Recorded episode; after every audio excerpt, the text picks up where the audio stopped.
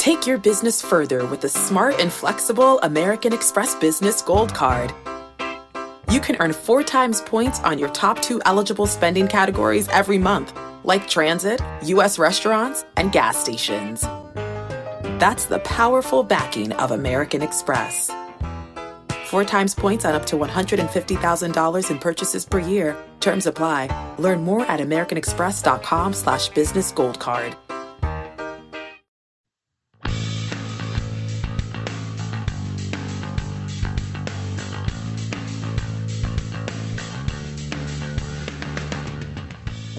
Welcome to the First Cut Podcast. I'm Rick Gehman, and we're continuing our series of chatting with professional golfers because that's the best uh, best way to get all the possible information we could need. So before I bring in our guest today, let me bring in my partner in crime. It's Kyle Porter. Hey, Kyle. How you doing, Rick? I'm hanging. How are you? I'm I'm good. I, am enjoying this this uh, this run of Pac-12 golfers that we've had. Yes, this is it's this great. is good. This is uh so let's let's do it. Let's bring him in. So today, yeah, Kyle, you mentioned it out of Stanford. Uh Brandon Wu. Hey Brandon. Hey guys, how you doing? Thanks for having me. Yeah, thanks thanks for coming on. How are you uh are you are you playing a lot of golf? What is your quarantine? What is your what does your situation look like right now? You know, so I, I actually haven't been playing that much golf. Um, the courses have fortunately be, or a few of them have been open here in Dallas. Uh, Trinity Forest has been open, which is where I play and practice at.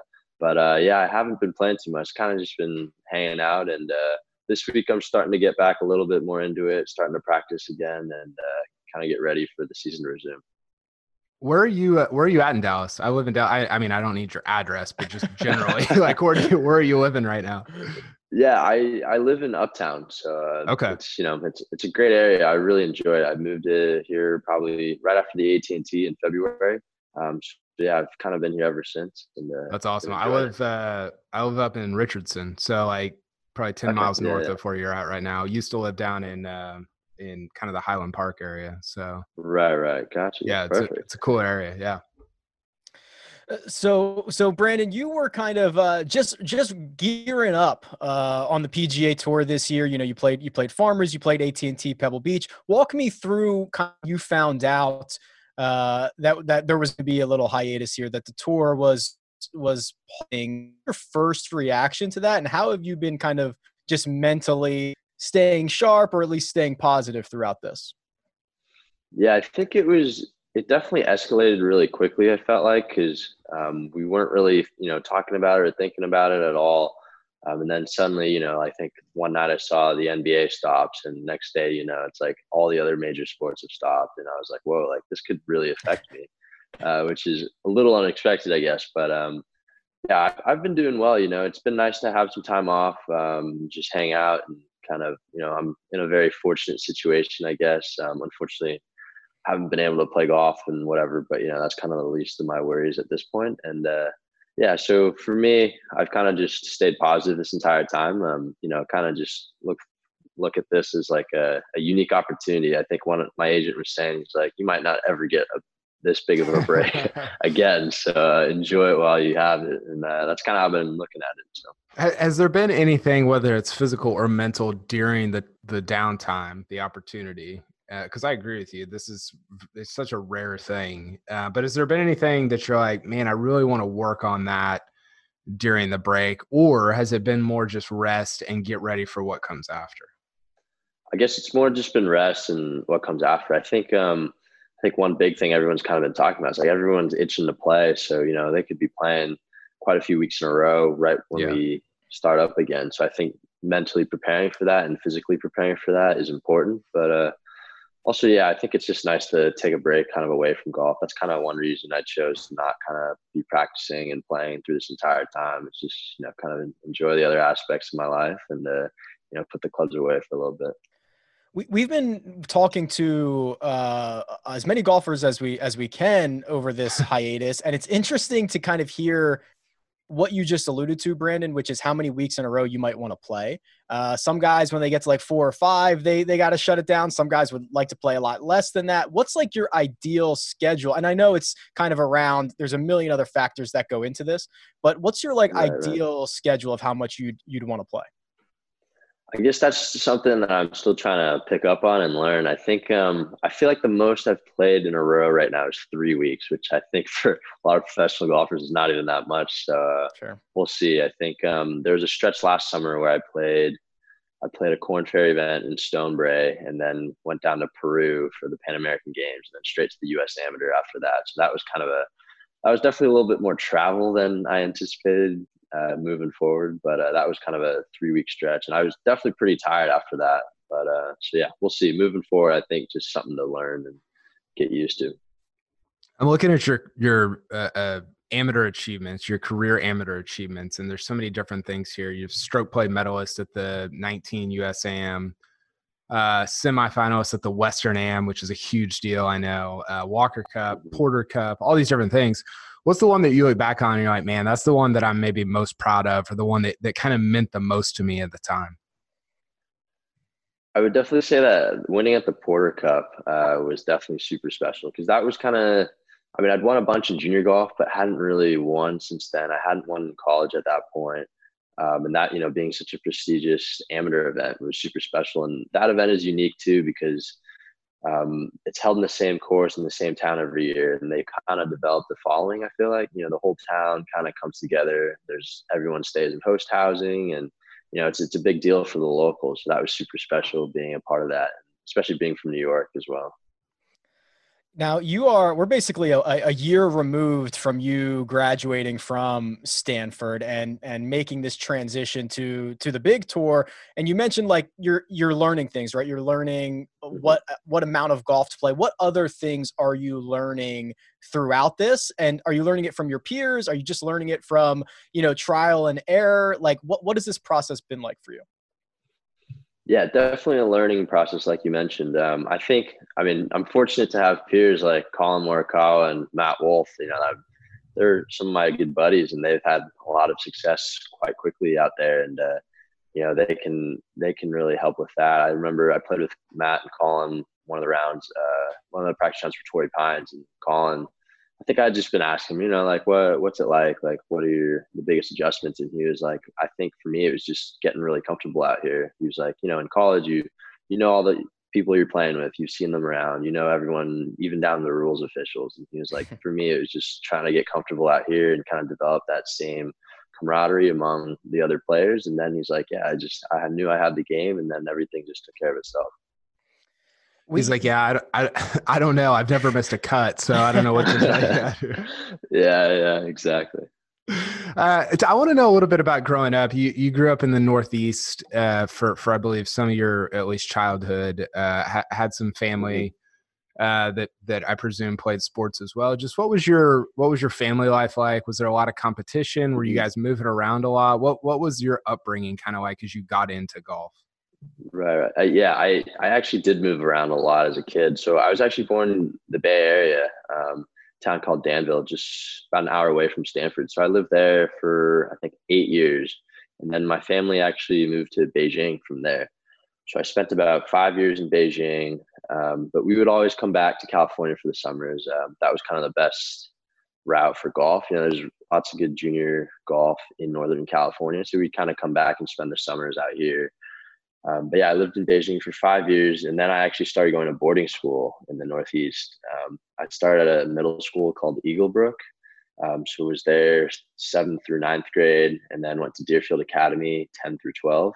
Um, and I think my it must have been my ninth grade year where my family um, moved from Beijing over to the Northeast, and we settled down in Scarsdale, New York, and we've kind of been there ever since. Now, when when did you when did you pick up golf in all of this, Brandon? Because we've been kind of asking the same yeah. question. Some guys are, su- I mean, super late to the scene would be like you know 12, 13, right, right. which is what we've heard. Some other guys yeah. are like, as soon as they could walk, they could pick up a club. Where are you at? Mm-hmm.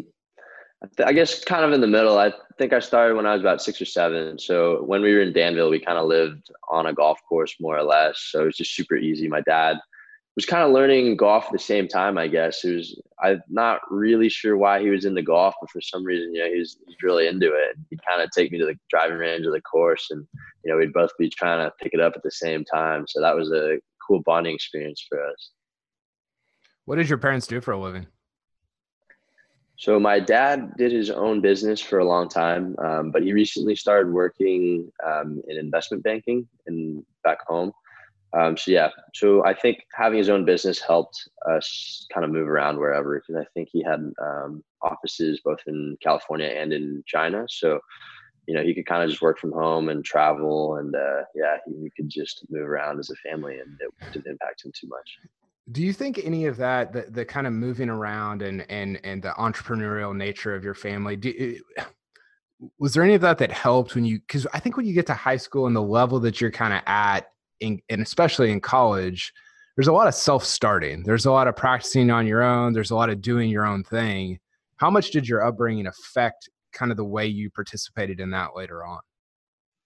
Yeah, for sure. I think uh, moving around definitely just you got to really adapt to your conditions quickly. And honestly, I felt like it was it was definitely hard for me as a kid, especially when we moved to Beijing. That was so such a different experience going from think Danville's a town of maybe like 40,000 people and, to Beijing, which is super hectic. we live right in the a city. little bit, a little bit more than 40,000, I think. yeah.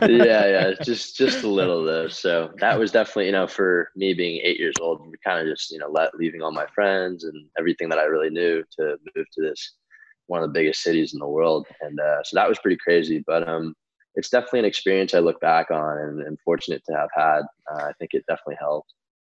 Uh, I'll actually take that a little bit further, Brandon. I mean, uh, the way that I look at professional golfers being independent contractors, kind of being their own business, do you think that your family, your father's entrepreneurial background, like, do you talk to him about some of this? I feel like that's a, a very natural uh, fit for you being like a professional golfer as kind of your own business. Yeah, yeah, I know that's what our, our coach Conrad Ray would always tell us. To be like, yeah, like when you're thinking about turning pro, it's it's your own business. You know, you got the keys and everything. And uh, yeah, I definitely think my my dad has helped me out a lot. I mean, we haven't like sat down and like laid everything out, but you know, I think there's he gives me small tips here and there that I know comes from his own experience and have definitely helped me as I've come along.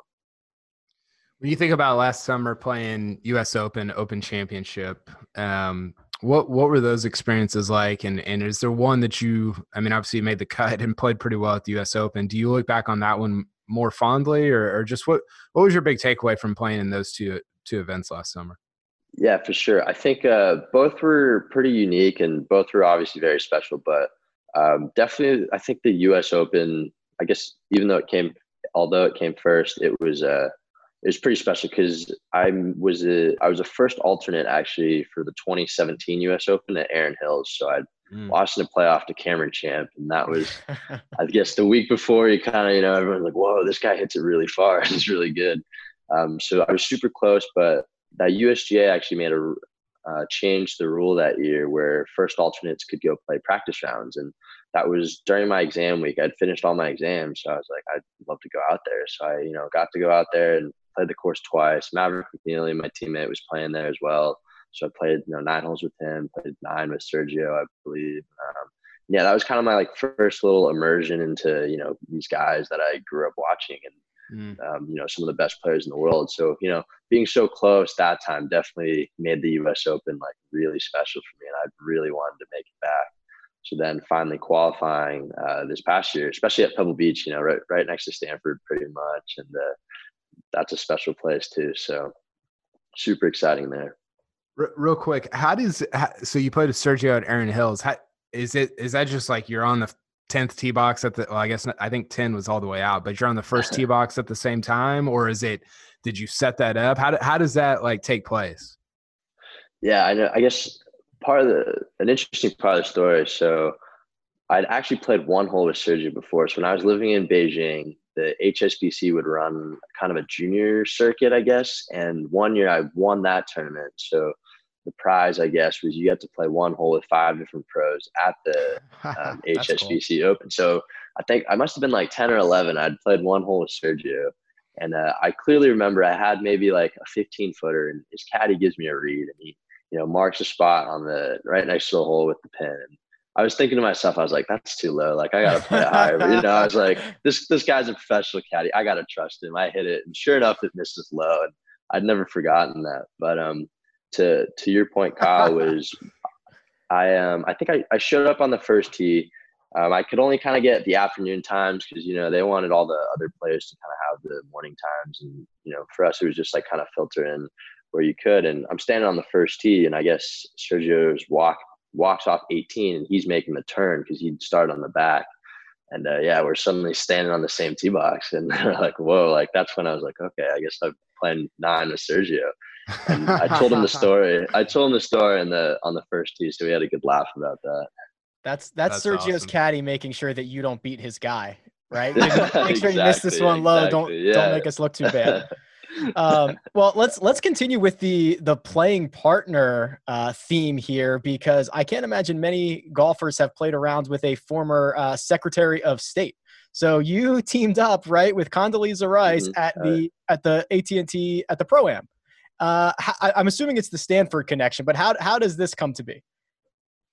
Yeah, so I, um, yeah, Condoleezza Rice is kind of very involved in Stanford golf, which is super nice of her. Um, she gets to spend time with the teams, and uh, so I, I didn't really get to know her that well at Stanford. Um, just we never really overlapped. I guess some of the kids take her class, and you know, um, through that or get to play with her. But uh, I felt like this would have been a really cool opportunity to kind of pair up with her and, and play at Pebble.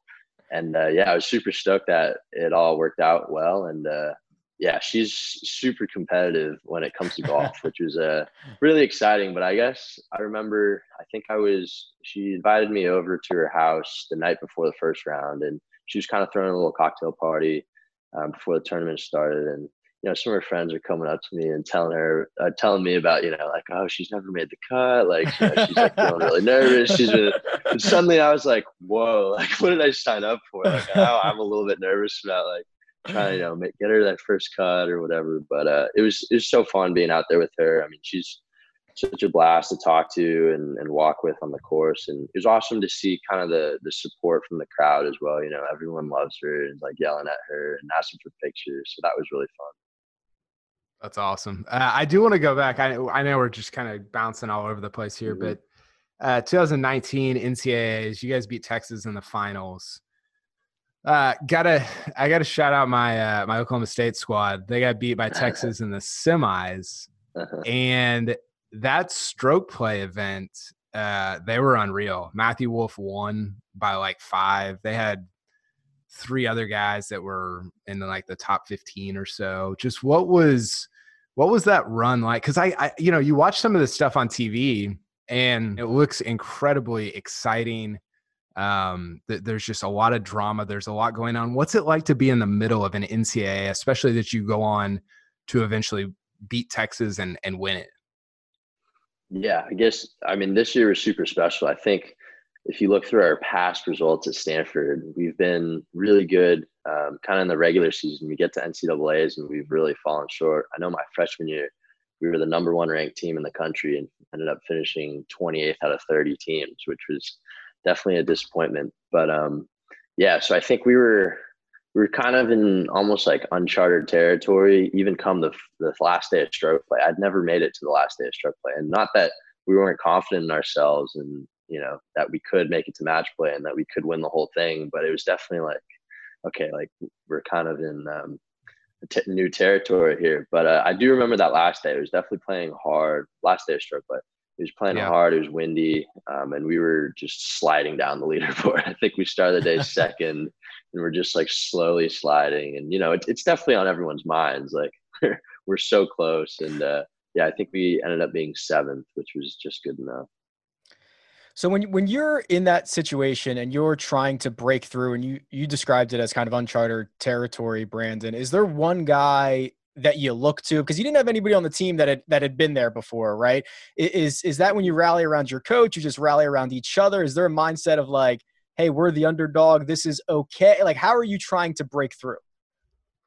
Yeah i mean definitely our coach conrad's been there before um, so he can he's definitely a, a, figure we look up to. And then i guess me and isaiah Salinda we were the two senior captains on the team. I think we tried to be uh, kind of that rallying point. And uh, I know, I think I had been playing pretty decent through the first three rounds, and I know Isaiah had been playing really well through the first three rounds. So, you know, kind of just continue our hot play and try to lead by example.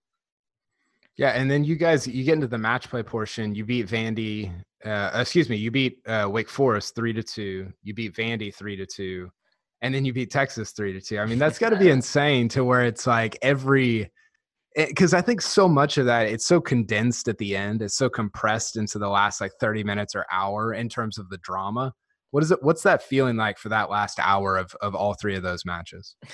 Yeah, I guess I the the Vandy match was definitely the most memorable for me. But um, I guess before I started on that, it's it's actually because you're kind of focused in on your own match and there's not that many scoreboards out there. You don't yeah. actually really know what's kind of going on. I guess when I watched it on TV afterwards, you can kind of like feel the, the pressure and all that because you can see like, oh my god, that guy's struggling or this guy's doing well. But uh, yeah. so when you're out there, you're like, you kind of don't know. And if you don't have a coach floating around with you too, there's not really someone you can talk to about it. But um, the Vandy match, I I think I what came down to our freshman Daulet um, against I think uh, Harrison Harrison Ott I think from Vandy, but um and he'd been cruising, he'd been doing really well, and you know when I picked it up, I think he was he was three up with four to play, or you know so he's close to finishing out, but uh you know suddenly it's he's two up with two to play, and we get to the 17th hole, which is par three.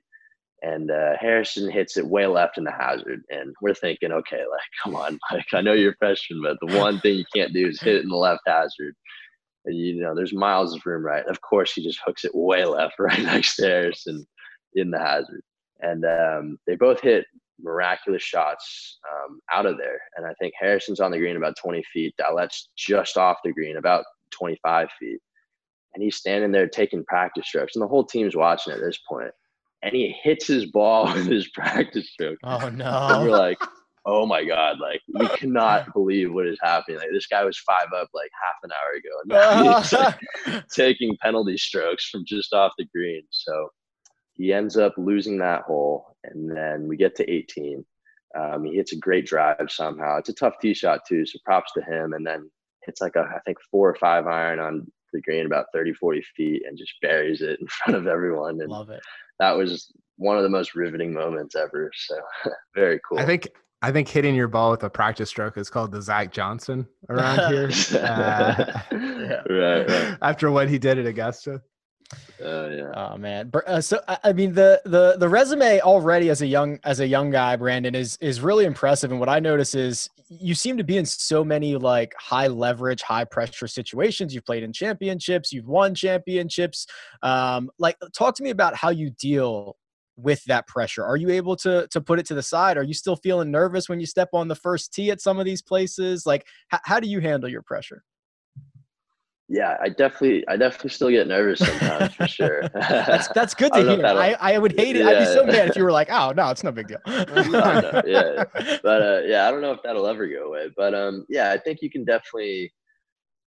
I think for me, the the biggest part, kind of my career, as well as these like pressure situations, is I feel like I've kind of had like a slow build up into these situations. Um, you know, like I'll touch back on the Erin Hills moment. It's like that was like a very low stakes moment. You know, I, I knew I wasn't going to be able to play in the actual tournament, but you know, you can kind of just soak it all in and enjoy the course and kind of learn from everyone else. And you know, I feel like just like small moments like that, and I've like slowly built up makes, makes like a almost like a stronger foundation for me when I get to these bigger moments. And uh, so yeah, I guess I have that kind of to look back on. But um, interesting. Like every moment's kind of unique. I guess you got to just try and focus on what you're doing and not think too much about it. And then, uh, because when you step back and look at it, you're like, whoa, like this, uh, is, right. this is pretty crazy. Yeah. It's like, I don't know if I want to hit this one. well, I, yeah, I want to, I want to jump in on that because I'm curious if, if there was a moment ever at Pebble or at the, at Portrush last year where you look around, whether it's who you're playing with, maybe somebody's in front of you or behind you, and you're like, how did I get to like how did this happen? Like how am i in this position right now? Was there ever that kind yeah. of like light bulb moment, moment for you or, or had you kind of gotten over it by that point?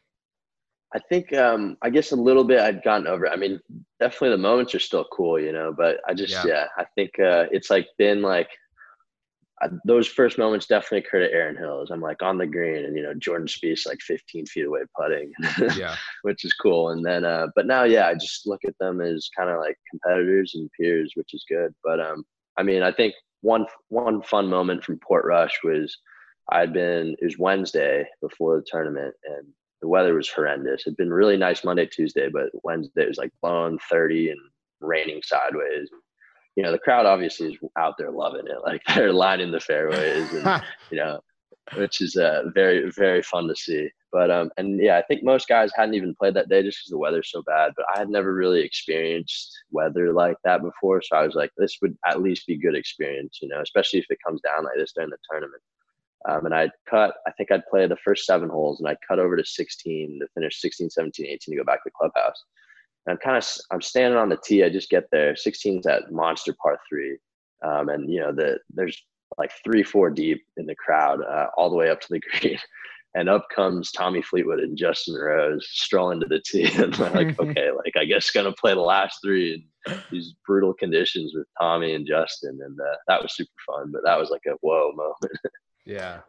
I feel like you know, you mentioned seeing these guys and then they become your peers and whatnot. I feel like the turnover on the PGA Tour, especially with you young guys who are coming up so prepared, especially coming out of the Pac 12, seems to pump out a ton of guys. Like, there's probably a, a significant percentage of these guys that you know from other Mm-hmm. points in your in your in your career and that will only get bigger as more and more of you kind of graduate and get onto the PGA tour.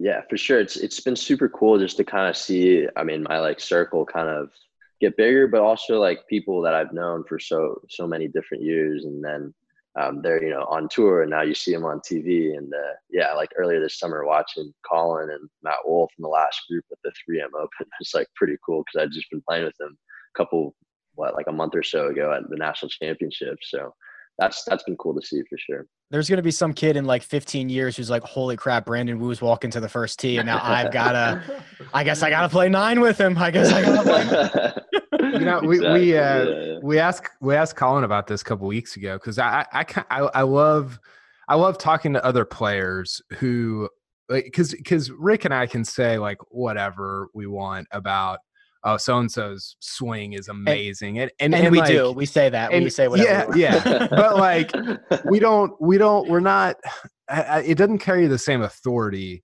as when a Mhm. as when a player says it because you talk to a player and you're like like uh, somebody said that i think it was justin thomas said this about our guy sungjae rick where he was talking about he's like look sungjae is legit like he is really good and for whatever well not for whatever reason bec- because you're a peer because you're also really good that carries more weight than when Rick says it or when I say it. So I'm curious about as you've been out there, whether you've gotten around anybody that you're like, wow, this guy is like, this guy's unbelievable, like better than I thought, or um, just like a, a- an incredible ball striker that I didn't totally realize from watching on TV. Yeah, I guess I'm not sure about the didn't totally realize part, but I hit balls at Torrey Pines next to Rory, and that was like, I'm like sitting there, I'm like, what am I doing here? It was like, yeah, but uh, yeah, I definitely think there's, and I've I've gotten to learn, like, you know, obviously I'm confident in my own game, and I think someone, I think maybe Sean Foley told me once, he's like, there's gonna be someone that does something better than you, like everything, you know, like Yeah. someone's going to drive it better, someone's going to chip it better, someone's going to hit their irons better. So it's like if you get too caught up in that, then you know it's it's really easy to get dark on yourself. But uh, you know, Yeah. kind of, the end of the end of the day, the goal is just to get the ball in the hole, and you can kind of do it however you see fit. But uh, it's it's pretty amazing watching Rory hit balls on the range. That's awesome. Um, we're uh, Kyle and I also, Brandon, are, are pretty big stat guys. You know, we pour over the Mhm. strokes gain numbers probably more than we should. You know, we keep track of we keep track of all that stuff. How how aware of are are you of your own stats? I guess it's been um, we used to keep a pretty um, detailed set of stats at Stanford. Um, My first two years mostly spearheaded by Maverick McNealy. He's a he did management science and engineering at uh, at Stanford. He's really into big data, and uh, Nice. so you know we're filling out his Excel spreadsheets both for him and for us. I guess This is music to my Uh, ears right now. this is incredible. Yeah, no, yeah, he he loved that stuff. So yeah, um, but yeah, I guess it's also nice also playing on the PGA Tour where they do their your stats automatically, so you kind of just scroll through at the end of the day. It's like, oh, okay, I did this, and um, I guess I do follow my stats pretty closely because I think it's I mean it's it's a good baseline to compare yourself and see how you're doing. But um, I also feel there's kind of the intangible part because you know I feel like let's say you got play around, you have you know like 10 six footers or 10 eight footers, and it's like I think from eight feet you're supposed to be about 50 50, but you know you you you know you've left a few out there if you and you can kind of just feel that. And I don't know if the stats really show that. So well, you know. To, sorry, you you know that like if you hit it where you wanted it to, right? Like, was it a misread or was it a, a miss right, hit? Right. We'll never know that. We just know you made it or you missed it. Yeah, yeah, right, right, exactly. And I actually think one um one really interesting comment that I um, I was playing with uh, Nick Price actually I think in, sometime in the fall, but um we were kind of just talking and I guess I think it was a wedge number and I just hit it you know or like he's talking about like you know sometimes you aim like a flagstick right even though it's a wedge and you hit it right there. And, you know, often I was like, oh, like I should just aim at the pin. Like, why didn't I just aim it at the pin? Like that would have been so much easier. Um, but he's like, you know, like actually, like you know where you're trying to hit it and you hit it exactly there. That's a perfect shot for you. So yeah. it might not necessarily be like an inch from the hole, but you know, you hit it exactly where you're trying to do and you put yourself in a perfect position. So I thought that was an interesting way to think about it. Yeah, it's a good point. I think that speaks to why stats are a lot, but they're not. They can't be everything because you have to marry it with with other stuff as well. I love the uh, left a few out there. By the way, that's like my favorite thing in golf is when Patrick Reed shoots a 64 and he's like, I left like five or six out there. I'm like, wow, that's uh, that's aggressive. Right, right. uh, tell me, tell me real quick, and I know we're gonna get to a break here in a second, but um, just what being a student at Stanford is like to me as an as a as an outsider. I I I did I did go to Oklahoma State, uh, which I bring up on like every podcast. I don't really know why, but uh, Stanford's compelling. It, it's it's obviously great school, great athletics, great academics, beautiful location. Was was it everything that it appears to be from the outside as a student athlete there? Yeah, yeah, for sure. I mean, I enjoyed my time so much. I mean, I thought it was it's probably in my mind the best combination of both. You know, you get high level golf, but also just world class academics as well, from everything from the professors to your peers and your other students. Um, for me, yeah, it was it was so cool being able to go to school there and kind of just experience all that in one. I love it. Well, Brandon, we've been debating this week a couple of golf terms or, or, things that are said that maybe they should be said differently. So we want to get you to weigh in on them. But first, we're going to take a quick break and hear a word from our sponsors. The all new Hyundai 2024 Santa Fe is equipped with everything you need to break free from the dull work week and embark on an adventurous weekend with your family. And that's because the all new Hyundai Santa Fe has some great features like the available HTRAC all wheel drive, standard third row seating, available dual wireless charging pads, and much, much more. So think about those places that you want to go, the things that you'd like to do this weekend, and where the Santa Fe can take you. Learn more about the all new Hyundai Santa Fe at HyundaiUSA.com. Call 562 314 4603 for complete details. It's a really fine line creating workout clothes that are great in the gym and workout clothes that are also great to look at outside the gym. And Vuori has threaded that needle. They are designed to work out in, but they don't look like it. They don't feel like it. And it's incredibly comfortable stuff, whether you are running, training, swimming, doing yoga, running errands, lounging around the house. It really doesn't matter. These are versatile clothes. You'll find me often in the men's Sunday performance jogger because I, I like the jogger situation that goes on down at the bottom, but they're very comfortable. Uh, they've got a little bit of a shorter inseam, so they're not as bulky as as other pants or other joggers that I have seen out there, and I've really enjoyed how they work both in and out of the gym. So now here's what you can do for for our listeners. Uh, first time purchasers are getting 20% off. All you have to do is go to vuori.com slash first. That's V-U-O-R-I dot com slash first. Again, not only will you receive 20% off your first order, but enjoy free shipping on any US orders over $75. And here's my favorite part free returns. Yeah, go check it out. Vuori.com slash first and discover the versatility of Vuori clothing. And we're back.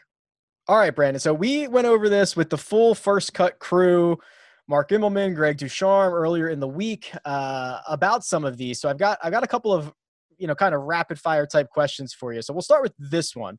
Uh, not necessarily verbiage, but if we made you commissioner of the PGA Tour, actually even more than that, you are king of golf now. You are in charge. and you can change one rule, add one rule, remove one rule, anything you want about the game of golf. What would that be? Wow, interesting question. I haven't haven't really thought about this one before. Um, so I'll give you an example. So uh, we had we had Cheyenne Woods on. She said that she you could have one mulligan at any point during a tournament. That was that was awesome. I love that one. Which imagine coming okay, you know coming down Sunday eh, you know Sunday afternoon if you still got your mulligan in your pocket you're probably feeling pretty good. Uh, Kyle wants to have the Ryder Cup every year. Uh, okay. what was mine? I forget. Maybe, maybe twice a year. I don't know. I mean, might, every year might not be enough. I, I, forget what mine was, but that's the type of stuff that has generally come out of this. yeah, yeah, yeah. I mean, kind of on the Ryder Cup lines. I'd love to see more team golf um, yes. in, in, one way or another because yes. I think, I guess, I mean, it, college golf is an easy avenue for that. I feel like, but uh, maybe something beyond that. But I've I've gotten to play on a couple teams both in college and like the Walker Cup team um, and it's just it's so exciting and i think that's definitely something i missed as a kid i felt like you know playing golf as an individual sport you know all my friends are running around the soccer field or playing football and uh, i mean i think it would be awesome just to have more team golf in the in the sport yeah, I think there's an opportunity. That's a good one. Yeah, more formats. I want to see more match play. Yeah. Let's let these guys do it. Play a two man scramble. Like, let's go see how low they can yeah. go. I don't care. Let me see cool stuff. You know. Yeah, yeah. Um, all right, here's here's one for you, uh, and this got pretty heated the other day. Uh, can golf be a verb? Can you say I'm going golfing, or do you have to say I'm going to play golf? Hmm. That's an interesting one because I want to make golf sound more like a sport, I guess. I'm trying to think the other sports, like oh, I'm gonna go play football or play hockey. So I guess I would say like you you have to go play golf. You can't just go golfing because you can't go footballing, right? Yeah, you can't go footballing now. you can you can go hooping though. Hooping. Hooping, yeah. That's a good I, point. I'm, yeah. I'm probably too old and white to be talking. we're we, we're trying to make a push. I I realize that I use them fairly interchangeably, so I would have to make a I would have to make a pretty uh, a pretty big commitment to say I'm going to play golf. Uh, yeah, yeah, yeah. As opposed to I was I was golfing earlier, so we'll we'll see how yeah, that goes. Yeah. Um, I think this one's pretty straightforward, but I want to hear from the word uh, from the mouth of a of a pro here. Albatross or double eagle?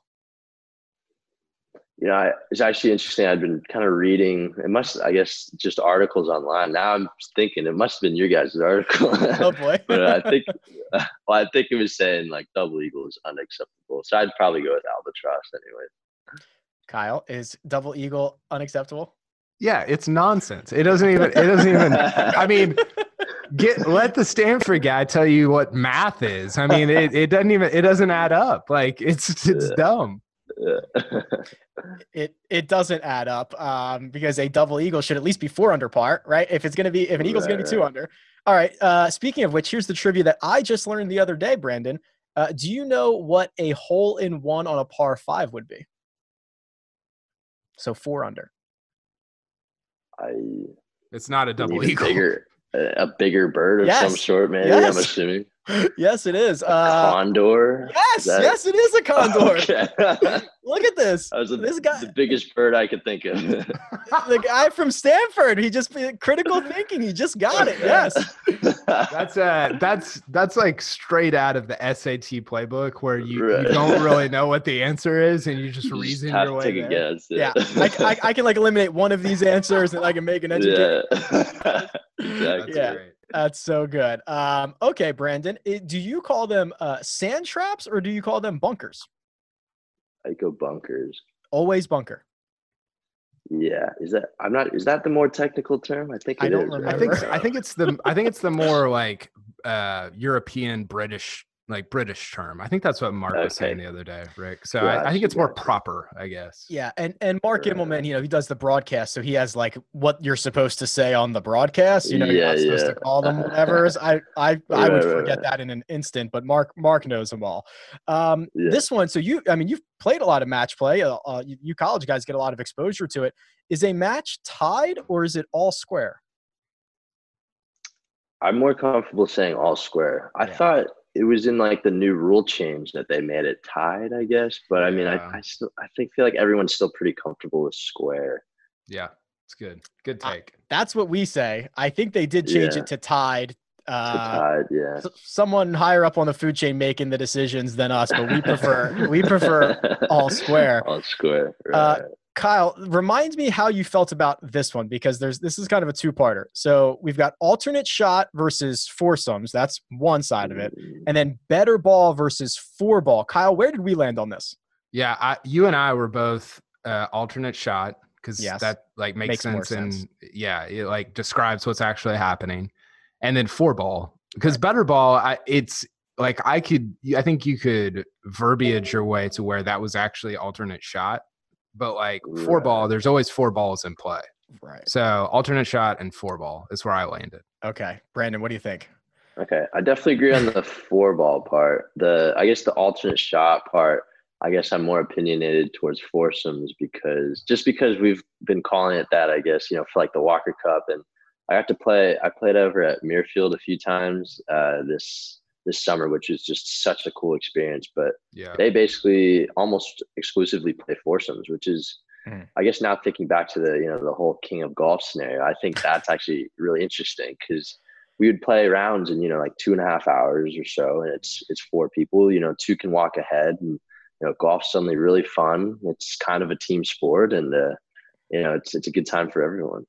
I like maybe that. maybe we could have a, a foursomes major. That maybe that's what we could have and add it, have have Yeah, two yeah. winners or something like that. That'd be I pretty think it's Yeah, called, I yeah. think that's called the Zurich Classic. Oh Actually. yeah, maybe. I just gave it major status, I think. um, all right, Brandon. Last one for you here. Uh, the British Open or the Open Championship? Ooh, I, I would definitely say I've I've tried to say the open as much as I can, but Okay. it just it's confusing even for me. So I don't know if I can do that. so I just go British Open. Okay. Interesting. So we've been uh we're also a little biased on this. Well, Kyle more than I am because he's got to post all the articles on CBSSports.com and there there's like uh what are they called? Like you got you got, you got your guidelines, Kyle. Yeah, there, you got to do like all this SEO stuff for people Yeah. searching British Open versus Open. There's like, I was telling these guys the other day, Brandon. There was a there was a uh, we had a conference call where uh, Nick Faldo was being interviewed, and he was like, "Ah, "We keep shortening it." He goes, "It used to be the Open Championship. Now it's just the Open. It's going to be the in you know like three years. It, we're just going to call it the," which I thought was yeah. was hilarious. But I I like open. I like anything that's shorter uh, is better for me because I have to write fewer things. So I like the open. Right, right. The open. Yeah. All right, Brandon, are you more active on Twitter or Instagram? Instagram. Instagram. All right. Uh, go and give Brandon a follow on Instagram and Twitter too. I believe it's bwoo97 on both, right? Yes, sir. That's I it. gotcha. We'll get you those followers. You can also uh, file follow. Wow, Kyle at Kyle Porter CBS. You can listen to the First Cut podcast on all your smart speakers. You can follow us on Twitter at First Cut Pod. Brandon, really appreciate you coming on today. Uh, thank you so much, and good luck when uh, when golf comes back. Awesome. Yeah. Thank you guys so much for having me. Enjoyed being on the podcast. Thanks, man. Thanks, Brandon. All right, this has been the First Cut. Uh, we'll see you next time.